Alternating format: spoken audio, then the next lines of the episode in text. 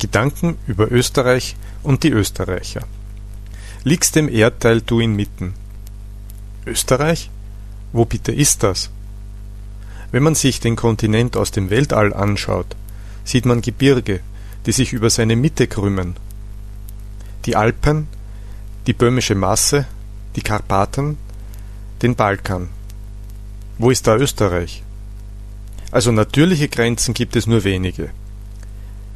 Wenn man mit dem Flugzeug von Wien-Schwächert aus darüber fliegt, erkennt man den Neusiedlersee im Südosten, macht einen Bogen nach Westen und da ist auch schon der Bodensee.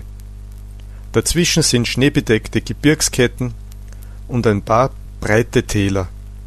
Ach ja, und da glänzt vielleicht mal kurz die Donau, und da glitzern ein paar kleinere Seen im Salzkammergut und in Kärnten. Aber was da als Österreich bezeichnet wird, auf politischen Landkarten oder Straßenkarten, das ist in der Natur nicht existent. So viel zur Geographie. Österreich ist keine Insel, auch keine Insel der Seligen. Wir haben ja auch kein Meer. Die Grenzen der ehemaligen Monarchie haben sich von der Adria zurückgezogen bis an die Karawanken. Das Pannonische Meer, der Plattensee oder Balaton liegt in Ungarn, und der Anteil an den großen oben genannten Seen Mitteleuropas hält sich in Grenzen. Eine Insel hat halbwegs feste Grenzen. Österreich scheint irgendwie fließende Grenzen zu haben. Es ist ein künstliches Gebilde, wie alle Nationalstaaten. Es ist ein Produkt seiner langen Geschichte, die es vom Reich, in dem die Sonne nicht unterging, zum Kleinstaat schrumpfen ließ. A, E, I, O, U. Alles Erdreich ist Österreich untertan. Kann man noch überheblicher sein? Man kann. Es hatte ja als kleines Territorium, als östlicher Anhang des Frankenreiches Karls des Großen begonnen, als Awaren und Ungarn nach Westen zogen und die nacheinander romanisierte, germanisierte und slavisierte Bevölkerung an der Donau allmählich zu einem eigenen politischen Gebilde wurde. Babenberger und Habsburger stehen im Bewusstsein der heutigen Österreicher zwar nicht im Vordergrund, schwingen aber dennoch irgendwie mit, wie die Gründerväter und George Washington bei den Amerikanern. Damit verbindet man aber heute keine territorialen Ansprüche oder monarchistische Gelüste. Eher sieht man in der österreichisch-ungarischen Monarchie so etwas wie einen ungeliebten, Vorläufer eines Staatenbundes aller EU, den der letzte Kaiser Karl I. ja angeblich aus seinem Reich machen wollte. Aber da war er seiner Zeit entweder um fast 40 Jahre voraus oder er kam zu spät, denn das Gebilde zerfiel ihm unter der Hand, ehe der Erste Weltkrieg zu Ende war.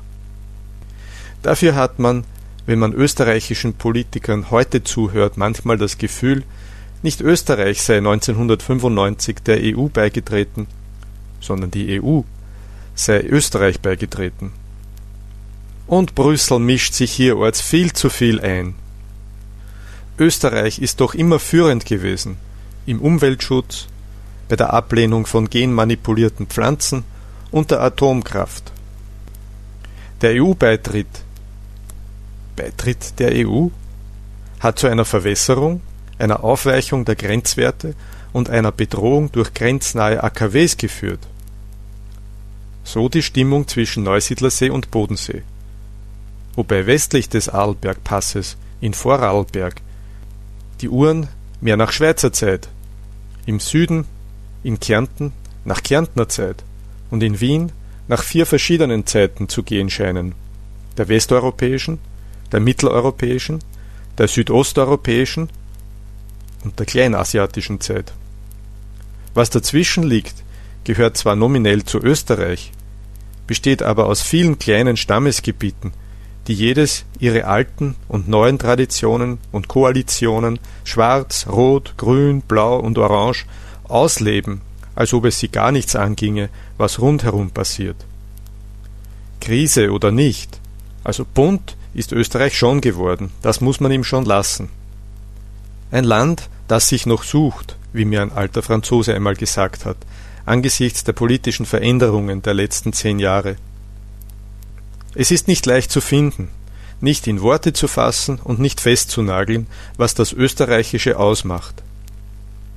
Jedenfalls sind bisher alle neu dazugekommenen von etwas angesteckt worden, das es hier geben muss. Vielleicht gelingt es mir, mit meinen Gedanken über Österreich und die Österreicher ein wenig Licht in eine europäische Besonderheit zu bringen. Ganz schön eingebildet, diese Österreicher.